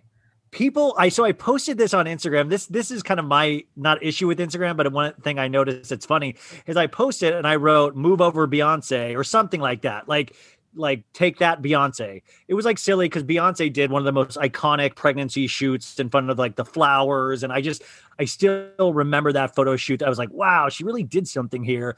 And Scheana, of course, can never like Scheana's not even in the same breath as Beyonce. I get it, but then you have people commenting underneath it that first don't get that that I'm joking, like that, like oh no way, Beyonce's way better. Are you are you crazy? And I'm like, but first off, yeah, I'm crazy, but second off, I, in what world would I ever think? Like, I love Scheana, but I do know Beyonce's a different class of celebrity, you know, and Yes. and then you get the women posting underneath it that are like it's like my joke is whatever but then you get other people feeling free to just like dunk like like oh fucking hate scheana. Scheana's ugly as shit. Like i mean it's i'm just using that as an example but do you notice how you'll do something and you'll be like oh it's kind of a joke. It's kind of in my head and then people will kind of like just ruthlessly go for it Yeah, and I mean like people will say things that I like don't even like they'll take it to another level in the comments that I just don't even Yeah, I'm like I yes. just endorse this. I'm not going to like this. If I really don't agree with something, I'll reply Yes. back and make sure people know that I don't endorse that. But um yeah, people definitely get aggressive. Yeah, no, it's just something I realized that. But by the way, I'm creating that, so I should notice it. But it is one of those fun, and I, I hate to have that attitude of like, guys, I'm a professional, I can do this, but just please don't really don't go off in the comments. It is just weird, but I do got to say the the pregnancy. Fo- I'm going to be very sad when Scheana does have the baby because I feel like this has been such a magical time of Scheana Shay photo shoots. You know. Mm, for sure, for sure. Oh yeah, and I can't even imagine the newborn photo shoots she'll have too. So there will be more. Do you think we'll get? Do you think we'll get a uh, Scheana lullaby to the baby at all? Like, do you think she'll release I'm, I'm already imagining like there's gonna be like a People magazine exclusive. I'm sure. Well, right? where do they stop with people? Like, well, I mean, like, so you got Jax, you got Scheana, you got Lala, you got Stassi. Like, should they do a special commemorative People magazine, or like, where That's do they draw the line? idea. That's a great idea. You should like suggest that officially. Sarah, I know you listen, Sarah, from Us Weekly. Sarah, I'm willing to give this idea to Us Weekly as well. Um, oh, the other thing that I think is interesting is that Stassi and Bo have their podcast, which I haven't listened to. What are your thoughts on that? Well, first off, it's podcast wars now. Like, I mean, I will directly go against a Patreon podcast without even thinking twice. But my thoughts are I got a, Bo's getting slammed in a lot of comments about the podcast. Um, a lot of people wrote in, I think it was Bravo and Cocktails or one of the, the, the IGs where they asked their experiences with Bo, and they were all everybody had negative experiences. And then they said on the podcast, Bo kind of like shits on Stassi a lot and does the majority of the talking. And like people are like, we're here for Stassi, not for Bo. That to me is fascinating. Oh yeah, I actually I didn't see some of the like specific comments, but I did see some on like the Vanderpump Rules Reddit how people weren't loving the podcast because of Bo. But yeah, I can totally see him making it the Bo show. Like no one, no one wants that. Like I never liked Bo from day one. So many people are like, "Oh, he's perfect for Stassi," and I was like, "He's so whack and stupid." You're like No. Paige with Luke on Summer House. Oh my god, I, I, what did she say? I, I, read I told you, him I, day I read him the second he walked in this door, and then Or Luke. no, she was like, I sized him up the second he walked through the store. Like, shut up. I'm telling you, Paige is a silent assassin. Paige is in everybody's ears, and she is the she gets away with it because she's like kind of cute as a button. But that girl's an assassin, and we all are starting to see it. And also, I mean, like Luke, I I keep doing that to everybody where uh, Luke comes back in the door, and to uh to Kyle, he's like, I don't like you.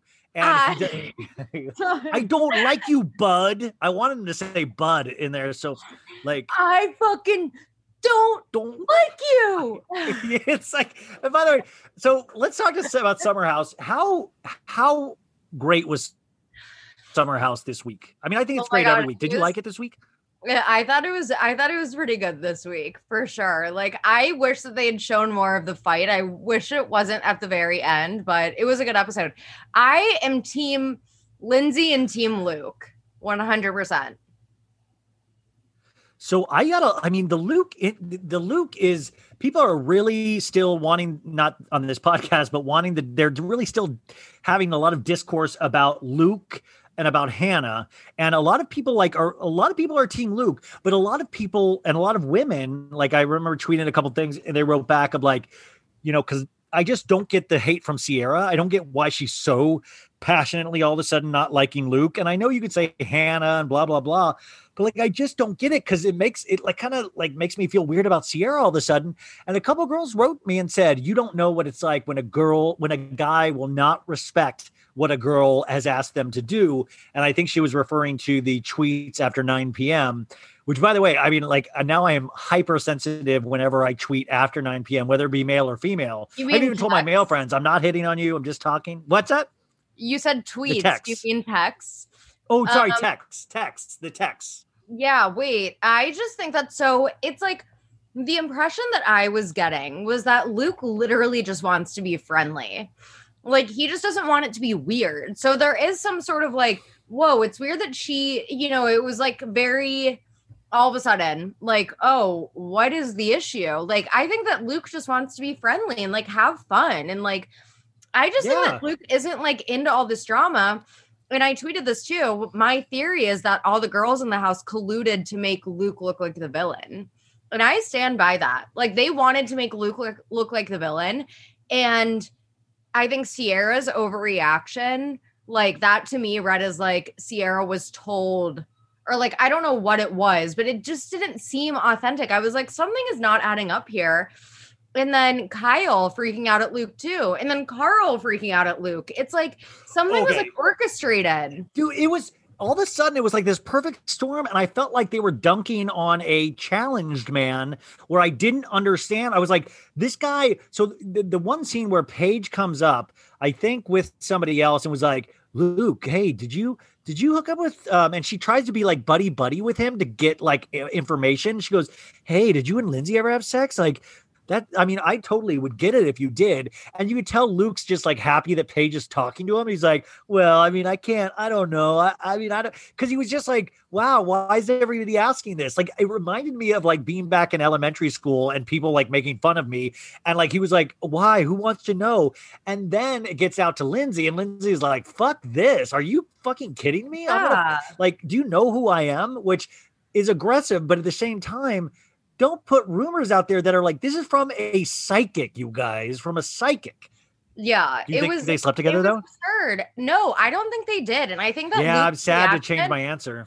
I think that maybe they do later on in the summer, but like the Luke's reaction, the way that he was like with withholding the information, I think he was using that as leverage to find out how they like why they were asking this question. Like I think he was genuinely confused because people were like, "Well, his reaction, like if they didn't hook up, wouldn't he just say no?" if I was asked that I if I hooked up with someone that I had never hooked up with, my first reaction would be like, "What?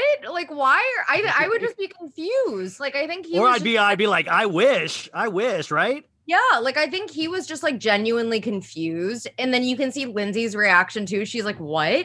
And then when she was saying, "Do you know who I am?" I think she was saying like, "Do you know like who I like what my character is?" Like who I am as a person. yes. Because I would not do that. Like I would not that would mean she would cheat it on Travi. Yeah. Yes, exactly. So she, of course she was pissed, and like that was like very when you bring up like you you know like high school all over again. It did feel extremely, extremely like mean girly. Like they were like completely gaslighting like Lindsay because Lindsay, of course, you know it's Lindsay. She's gonna blow up over something like this, and like you know that's Lindsay. And then they were like, "Oh my god, she's so angry," and it's like you just started like this evil rumor about her. God, Yeah, that's why I think. Hannah and Paige, Hannah and Paige, in my mind, need to go. They both do. Well, I saw this week that Giggly Squad dropped new sweatpants. So Sophie, I was going to pitch to you that we do some kind of Monday baddie gear, and I'm gonna I will send you and we can like pose and we'll be like, because ridic- I mean, like even if you like Hannah, Hannah and Paige, like is everybody like, do we need the Giggly Squad sweatpants gear? Like, and if oh my god, I they're mean, so ugly. At least the lover boy stuff is like actually cute. Like the I'm dying to get I'm dying ugly. to get Lover Boy, And I think Amanda, like I've tagged Amanda and Kyle now in a couple things. And that's purely, guys, when I do that, that's purely thirst. That's me trying to connect with people I respect because I love Amanda Batula. And I think she saw some of my posts and I think she thinks I'm making fun of Kyle. And I am, but I also love Kyle. I can do I have multitudes, you know? Yeah, you can do both. It comes from a place Yes. of love. Yeah, Um, Kyle's very easy to make fun of, but he's also, you know, lovable too. Didn't you feel cheated out that the red face strawberry suntan turned out to just be makeup? I felt so Yes. betrayed. I thought for sure it was real because I'm like, whoa, I, I didn't know that his complexion got that color, but I could see it if he was out in the sun a lot. Yes, can't you see Kyle getting wasted and falling to sleep in the sun? I can totally see that. Yes, a hundred percent. That Um, also is another thing that I think is like Kyle's drinking is like he still gets way too drunk. I'm just I don't know how Amanda deals with it, but that's You guys, this week there was like the weekend and Friday night he got so hammered that he passed out on the couch, like mid like rambling to himself, and all the girls had to come up and like, babe, you know, Amanda's like, babe, you gotta you gotta wake. up." He's like, ah, yeah, yeah. and it is weird. Like I did have this thought this weekend of like, if you were investing in Loverboy, it's like really cool. It's a great product, all that kind of stuff. But would you really be down to watch the head of Loverboy just piss himself on a couch, wasted all the time? he works hard and plays hard, I guess. but like no i just would not be able to put up with that and i think it's like such a gross like turn off when a guy like gets like that and not to be ageist but he is like almost 40 well, you're like, 29 you- now, so you know age. You know i mean i'm older almost right there with him yeah i'm up there too but like, you're i don't understand like the i mean i guess drugs or like adderall whatever it is but the fact that he get, can get that blackout drunk and wake up the next day and go for a run like oh my morning. god. He he go, he goes, I'm gonna go on a run to sweat some of this out. I'm like, when I'm hungover, there like my body doesn't work. Yeah i'm like work. how how i don't understand it Um, that's the one thing is I'm okay with his drinking, unlike Sophie. It's just that I would rather his body start showing it. Like I would love like like some love handles or a pot belly. I would want him to show the effects of drinking, and he still looks like smooth skin, like ripped, and that's the part that like angers me. You know? I just don't. Yeah, Kyle is just something. He is very impeccably groomed for someone that you know acts like a frat boy. I yeah, just just not not my type of person that I would want to end up with. But to each their own. And I I think that him and Amanda become good for each other. I just thought the next time that you tell me you're going out drinking or something, I'm gonna make a Jimmy Kimmel account and tweet from you, tweet at you from a Jimmy Kimmel fake account, and I'll be like, "What's this deal with Fallon? I would love to hang out with you and smoke weed. I'm Jimmy Kimmel." Would oh my god. Yes, please, please, Jimmy Kimmel. um did we uh i felt this week with carl was the first um chink in the armor like this was the first time where Carl wasn't perfect this week. Like every week, he has been perfect in some fashion.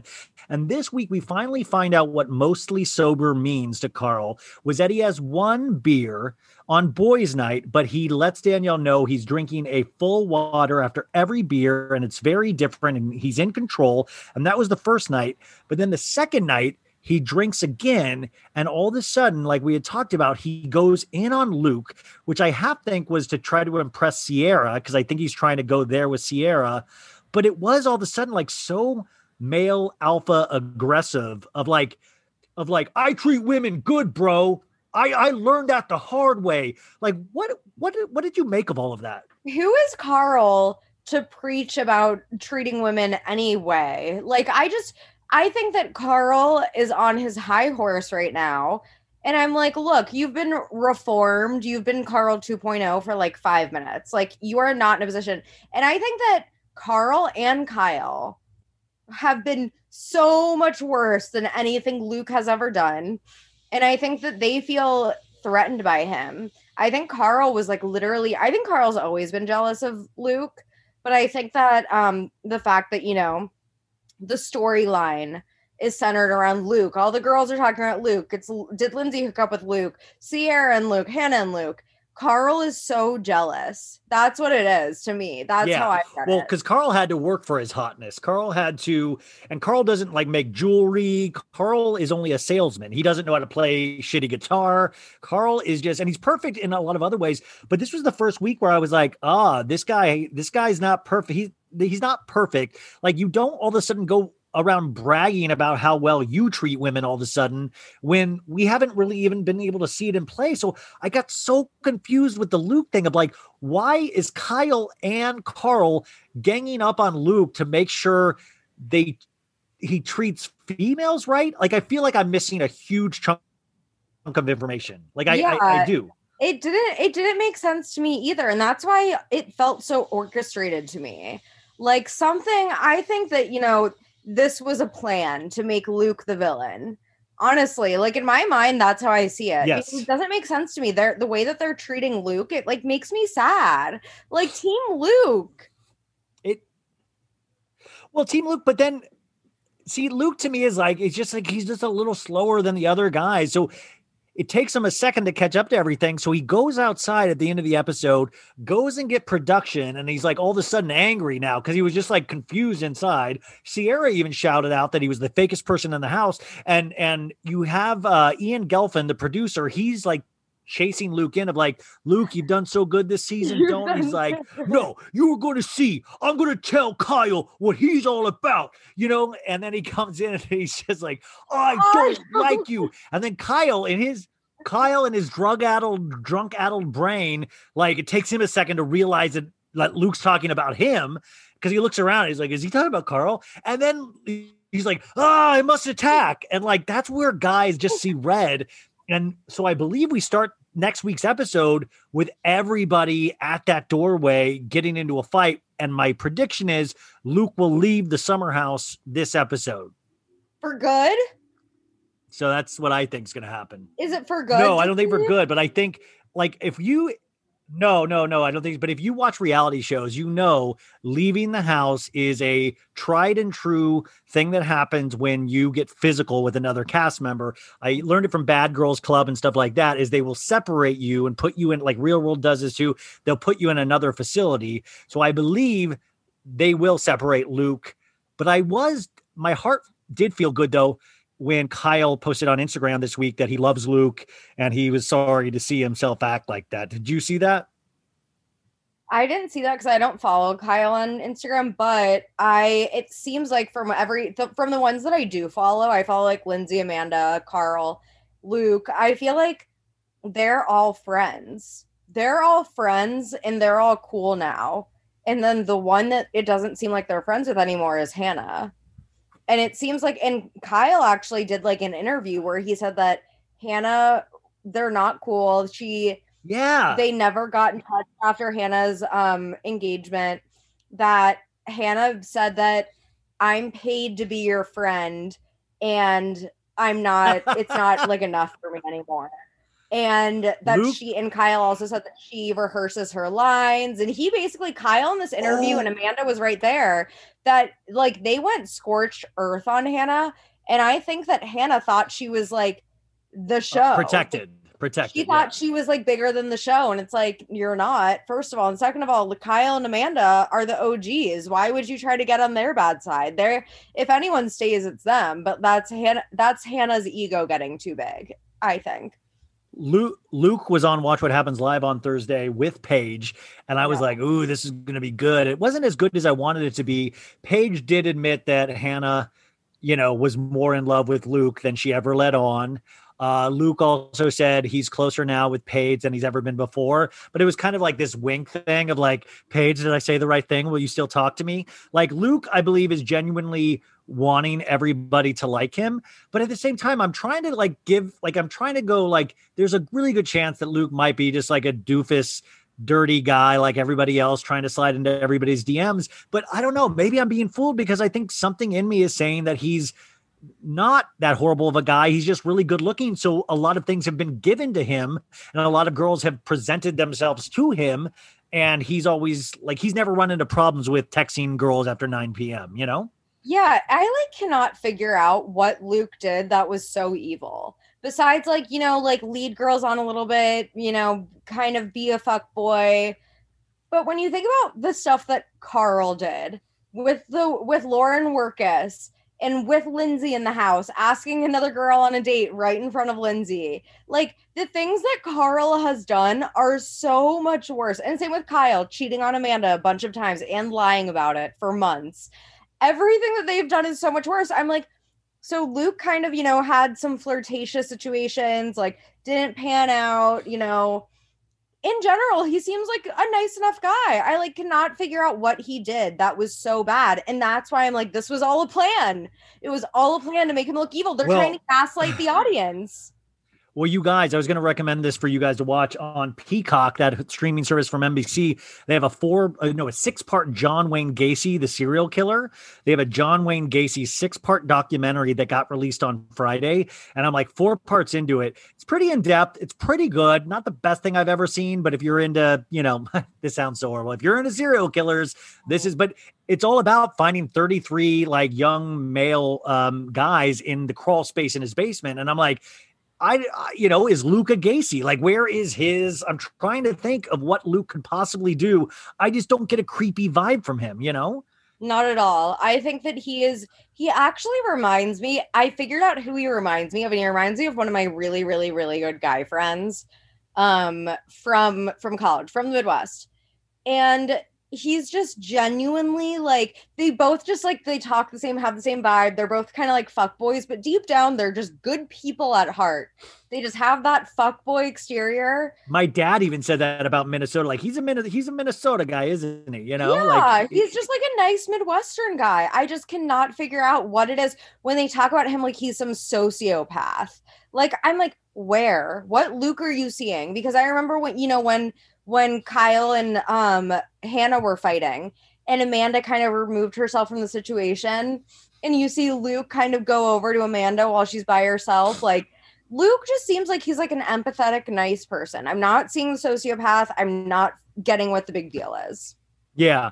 Um, the last thing I want to say about Summer House is once again, we had Lindsay bringing up finger banging in this episode, and I'm just like, I tweeted this, but I'm like, that commitment to real, like, she should be getting residuals from Finger Banging Corporation because I've never heard finger banging so much in two years as I have on Summer House, and it's all from one person. Like, it is all from Lindsay, and I've never seen like, you know, you're like, you know, people are like have fetishes and stuff like that. Lindsay is so pro finger bang that it's like I I feel like I feel like she's doing wonders for the finger banging community, you know? Do you think she's in the pocket? The pocket of big So a big finger bank. She's she's being paid by the big the big finger bank corporations. Yeah, like I don't even know if she like I know, but she, really- the way she said it when she brought it up, she was like, they were talking casual. about Just Carl. She, and she was like, and she was like, he's really good at fingering. Like talking about Carl. I'm like, is that a thing to be like really good at fingering? Like, it, this no one's really that good. It's like not. it's like it's like, hey, if you're looking for dry humping, my friend does it the best. Like, you know. Yeah. like- Um, but it's just really fun. Like I, that's why the summer, why that's why Summer House is amazing because it does harken back to your youth. It's just that these are thirty year olds talking about the things that you did in your teens and your it twenties. is weird. It is weird how many of them, like Hannah and Luke, um, Lindsay and Carl, Lauren Wirkus and Carl, like all of them went so long without having sex. I mean, Lauren Wirkus and Carl eventually did, but like they like have these like situationships and then they don't have sex. I'm like, you guys are like in your 30s. Why are you not Yeah. having sex if you're like dating this person? But Like, see, I- that's what they got hot. They got like hopped up on Luke, you know, of just like, oh, just because you're not having sex doesn't mean you're you're not doing bad things, you know. And by the way, that is, but that's a childlike way of Luke thinking it too, because you know he did think, well, a blowjob isn't sex, and I can get away with a blowjob, you know. Well, it's also like, I mean, yes, doing other sexual things does count as sex in some capacity, but like, you, I mean, you really, I mean, if you're a girl, I'm the same age as Hannah. You know, I've been single in New York City, you know, lived the single life, whatever. You really only get super attached to someone if you have sex with them. Like, as like, you know, a, a relationship sort of thing. I'm like, you know, I've had plenty of guys like go downtown on me. I'm not going around like freaking out about the fact that we never like committed. You know, I just don't I just don't see how you can get that attached to someone that you didn't sleep with. And so they're calling him a fuckboy. And I'm like, they didn't fuck.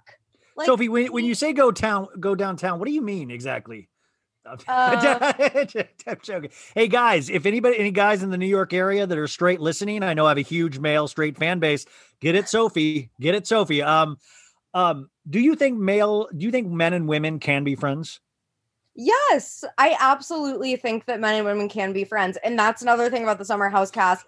They act like you can't be friends. Like they literally are 12 year olds sometimes. Like they act like two people of the opposite sex.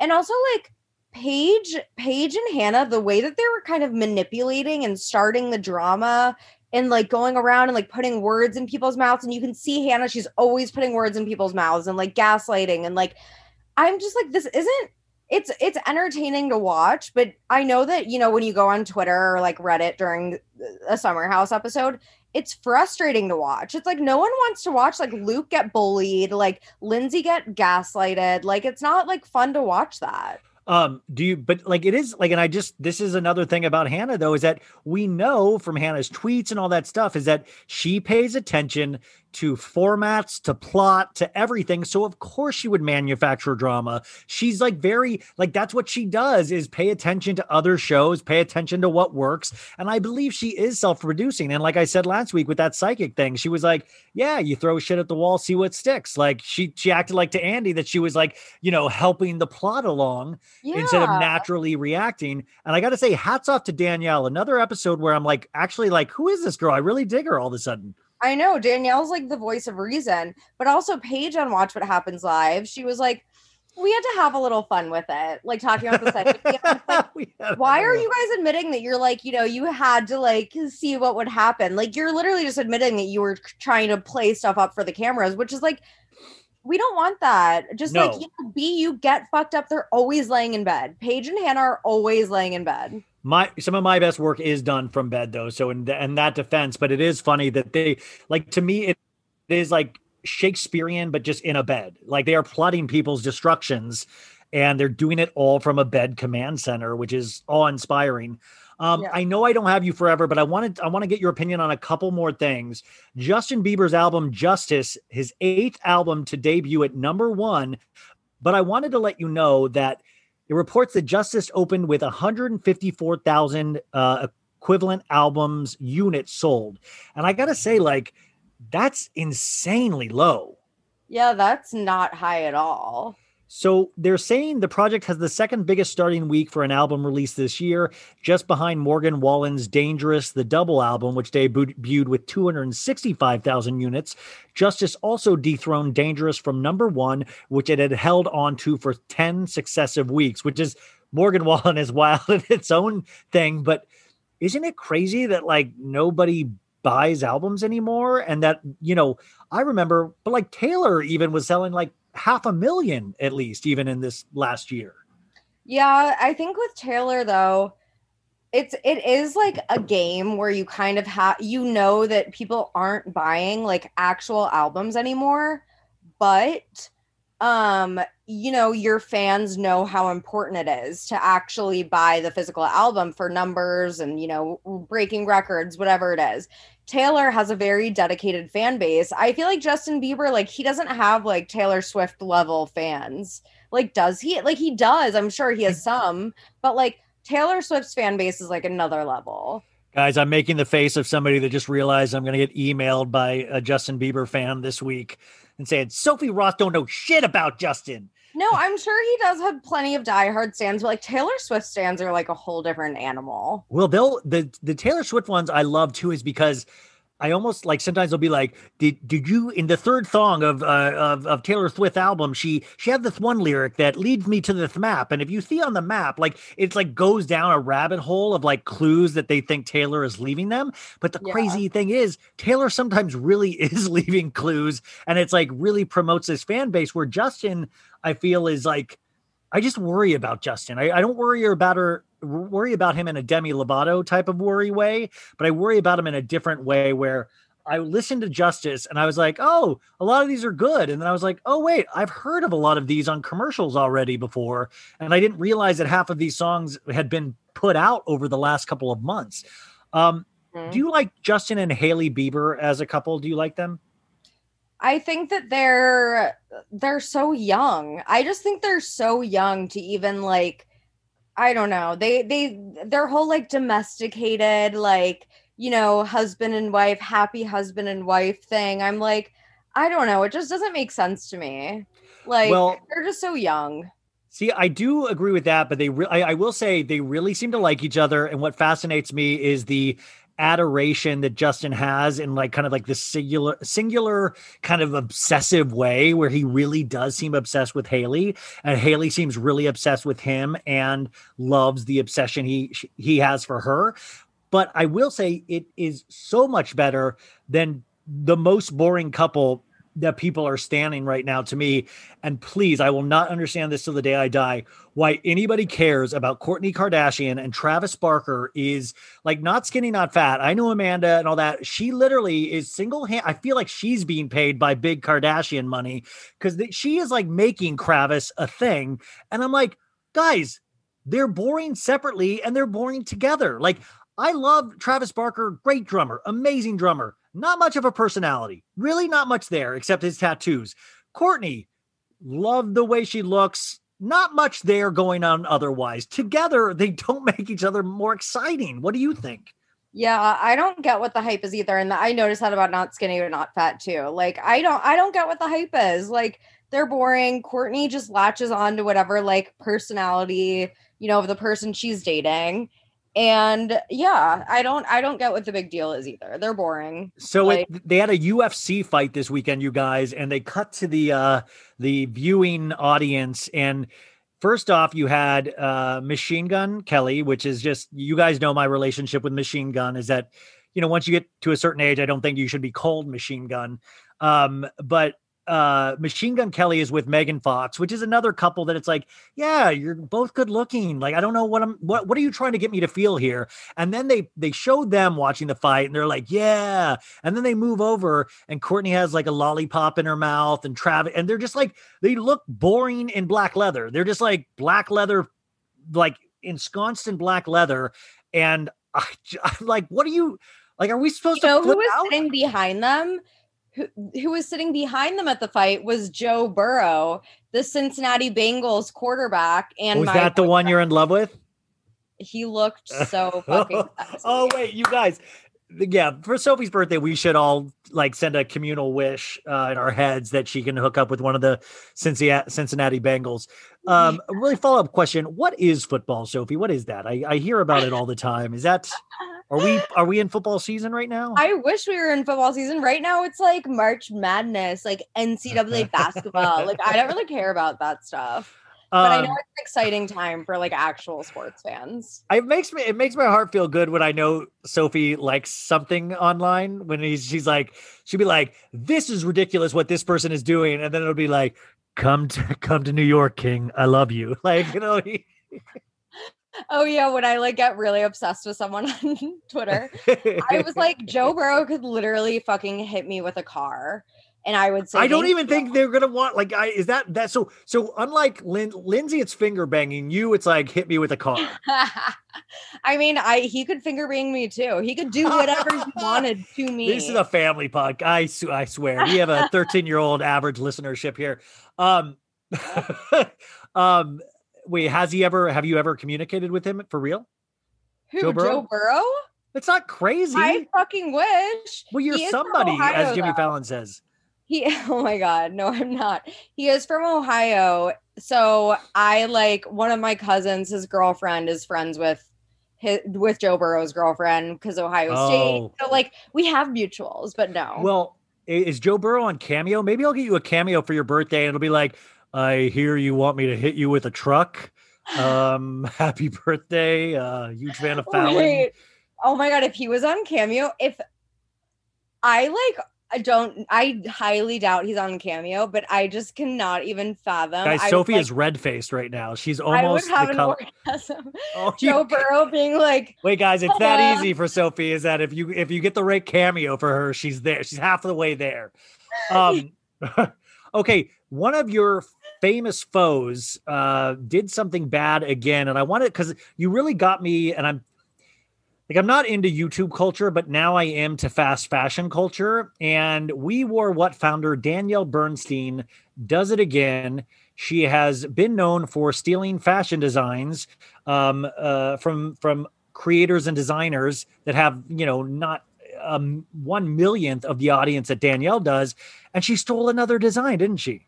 Yeah, she stole another. So what she does is that she like these brands will be like, oh my god, like I like she'll reach out to them for free products, and the brands are like, oh, this huge influencer wants to, you know, wear my products. That's free promotion. And then she ends up stealing the designs, never promoting their products, and just stealing their designs and selling it under her name. And yeah, she's done it again, and she does it to like small businesses. Like this is a black owned small brand. So what she does is she picks these small businesses that she knows like can't really like fight back. They don't have like the the resources to like fight back in court or whatever it is. So or to sue her or whatever. Does she ever answer for any of this stuff? She Never. always says it's unfounded. It's just a tax. It's look. It's people looking for their 15 minutes of fame. But you guys, the DMs prove that she had asked for a sample of this lady's dress. She said, I love it.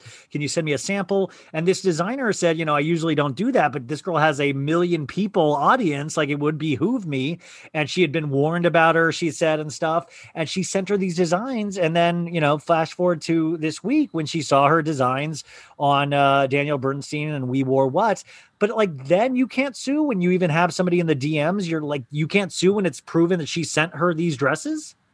Yeah, exactly. It's like it's it's just it's ridiculous. And the way that she deflects any sort of responsibility um is like offensive because she's just carrying on like usual now and like posting like vacation snaps and you know she's with her boyfriend in Jamaica or something. It's like she's just the worst. She's the worst. And yeah, I feel sorry for, you know, the people that she steals from. It's like that must be heartbreaking and like shitty to go through knowing that there's really nothing you can do because she just has so much more money and influence. I guess I'm just trying to know the like the kind of like diagnose like the person that thinks this is okay to do. Like, is she really not have any ideas of her own? Like, I don't understand why she does this as a, a tactic, you know? I don't freaking get it either. I'm like, why don't you come up with your own designs and your own ideas? Like, I don't understand it for the life of me either. Like, if you, if you, if designing isn't for you, then don't design. But now, but she's like, I'm a designer, but it's like all of your designs are stolen. It makes no sense. Um, two last things. The Lil Nas X uh, song and music video got released for "Call Me by Your Name," and uh, I love the song. And the video is very provocative. It, it involves the devil. He's bottoming. Lil Nas X is bottoming for the devil. He is on a what seems like a thousand foot stripper pole. Um, but I want to, I want to kind of say like I have nothing but respect for Lil Nas X.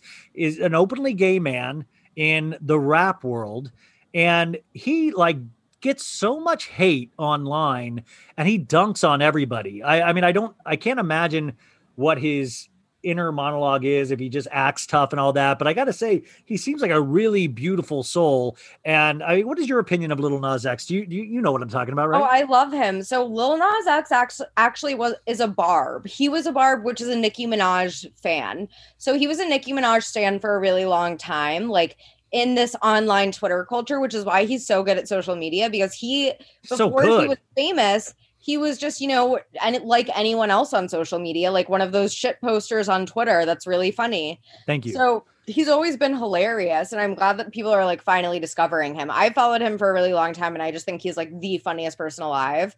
Um, so yeah, I'm like super happy for him. I love the video. It's but also like, i think the rap the rap culture has such an interesting relationship with homosexuality Mm-hmm. and i think like somebody like you know you can you can brush this off as like pop culture and like the flavor of the week or something or you could even compare it to things like madonna's like a prayer music video from the uh, late 80s you know involving black jesus and stuff like that but i do want to point out this is a very important cultural message that he is pushing, and it might be through a pop culture lens, but I think it is very brave and very powerful. And that's coming from an, you know, an older white cis man. But I see this and I'm like, damn, the, the bravery in a in a rap culture to like actually be who you are and i can't imagine what that is like for other um uh homosexual boys or something like that to be able to see like this dude is dope as fuck and he's like living his life the way and it's still making really good music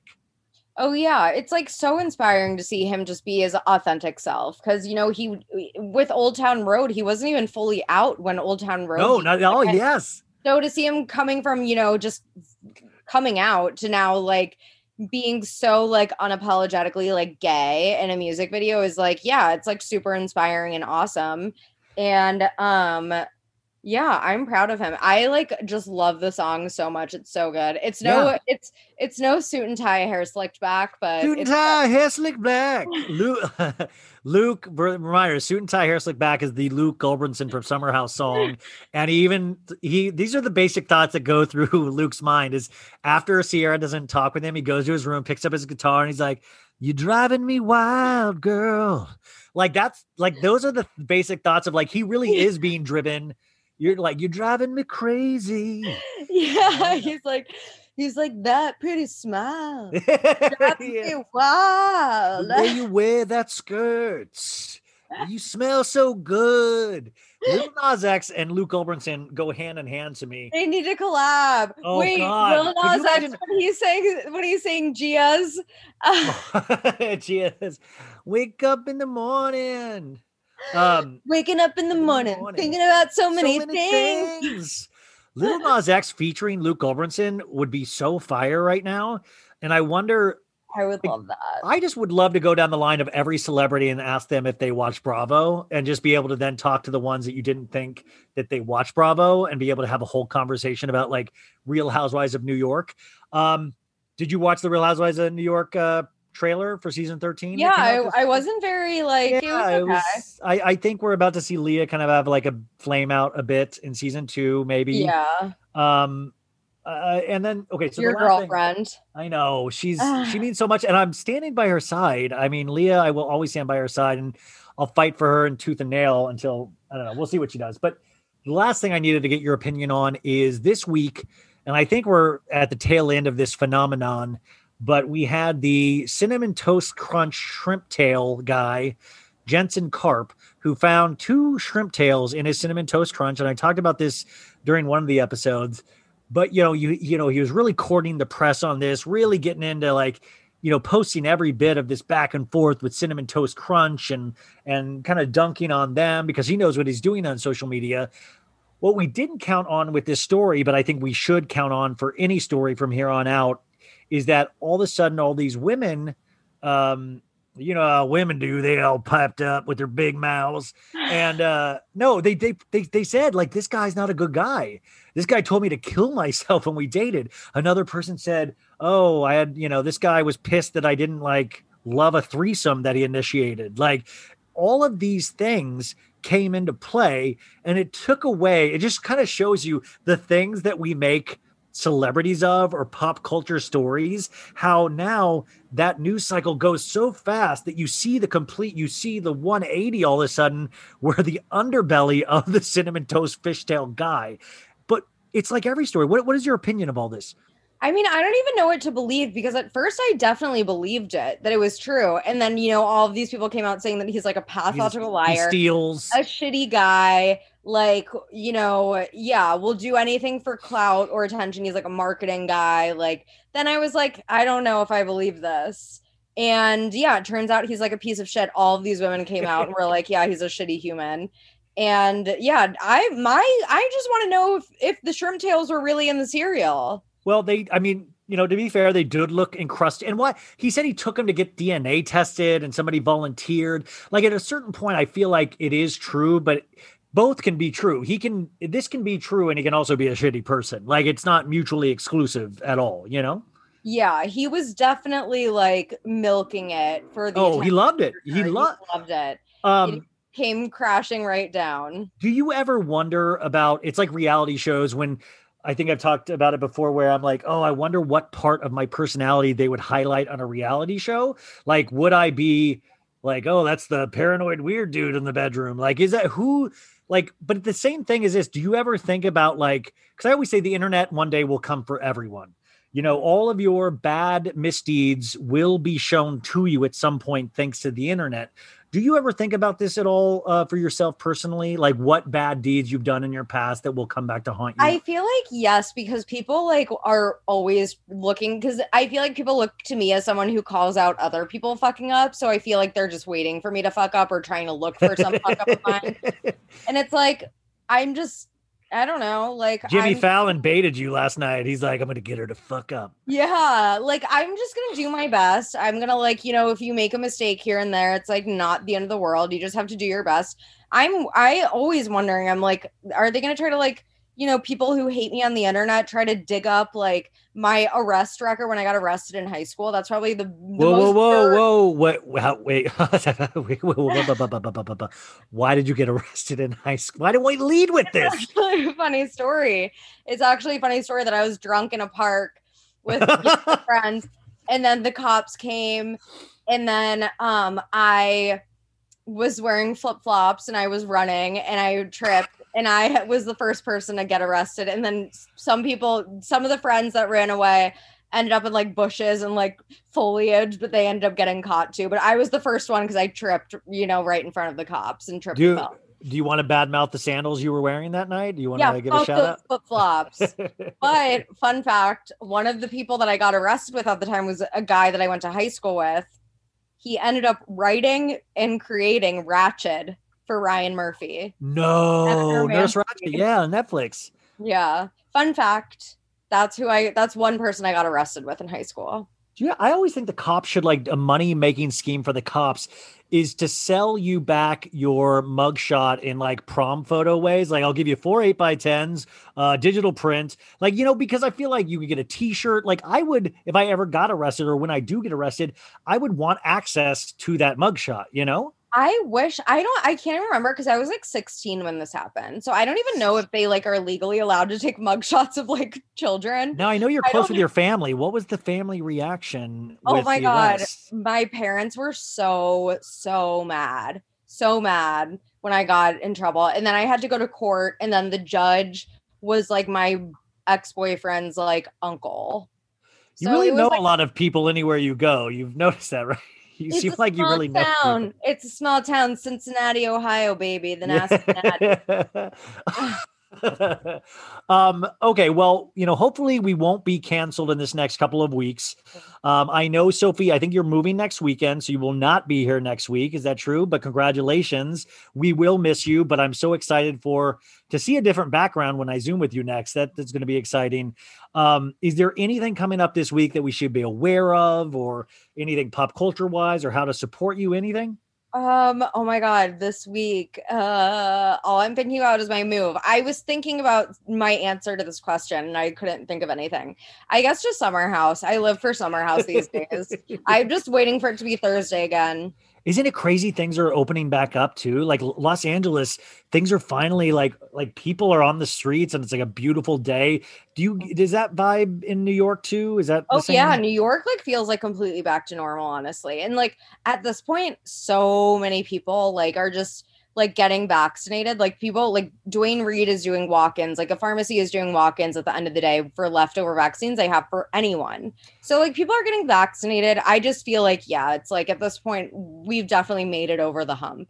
I'm getting uh this is big news. I'm getting my first shot tomorrow, you guys. So uh so bad it's good nation will be uh vaccinated as of tomorrow and uh, I'm really excited, but I'm more excited about um your new apartment and that you were able to celebrate such a milestone birthday at 29. Uh Sophie, thank you so much for doing this. You really are a joy to talk to and it's like I could just keep talking, but I know you have a life to live. Um, go follow her, you guys. Her information will be on uh, the the time the the description and stuff. And hopefully, we'll talk to you in two weeks. Yeah, yeah. I'll like, yeah, hopefully the mo- sure, Yeah, sure. You never hear from me again. yeah. I'm gonna I- call Jimmy. Jimmy, have you heard from Sophie? She has not gotten back to me, and he's like, "Yeah, I'm smoking weed with her right now. yeah, we're literally just yeah, exactly. I wish. Jimmy, text me back. Bitch. Jimmy, hit her up. Yeah. Um, but yeah, fingers crossed the move goes well, and then you know, I'll have a new fancier background. God, it's gonna be so exciting. Uh, okay, we will talk to you in a couple weeks. Betches.